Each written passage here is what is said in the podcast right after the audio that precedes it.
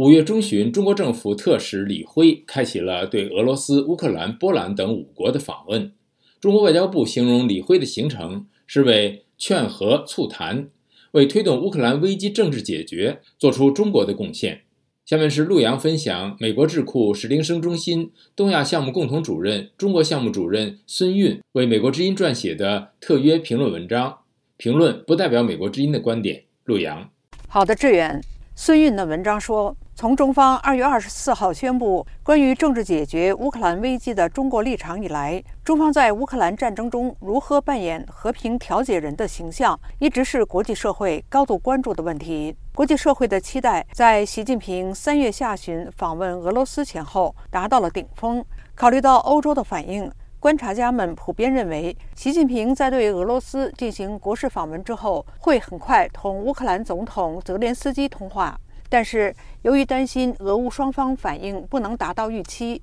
习泽通话迟迟未能进行，直到四月二十六号才得以实现。三周之后，李辉就展开外交行程，不在众人意料之外。虽然展开外交斡旋，但是中方对战争近期结束的期待值并不高。乌克兰战争之所以很难近期解决，在中方的分析中，至少有三个层面的原因。首先，对于所有的冲突调解和平进程来说，调解的时机具有绝对的重要性，甚至高于冲突解决的实质内容。其次，如果资源枯竭是战争结束的必要条件，同样必不可少的是，双方在结束战争的意愿上至少趋于一致。从而产生为结束战争而做出让步的觉悟。再次，如果双方都未能耗尽资源，而在立场上又相差甚远，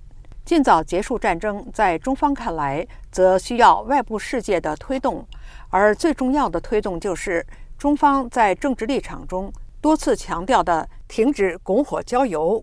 基于以上三点原因，中方对乌克兰战争在近期，例如年内结束。并不抱太大希望，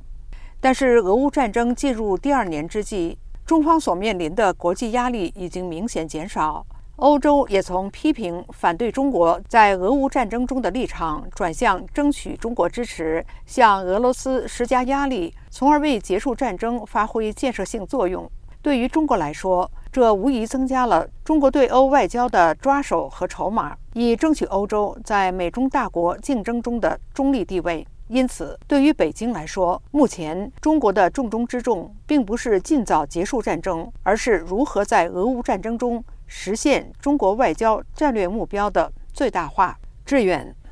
谢谢陆洋分享美国智库史林生中心东亚项目共同主任、中国项目主任孙运为美国之音撰写的特约评论文章《中国对乌克兰战争的斡旋调解》。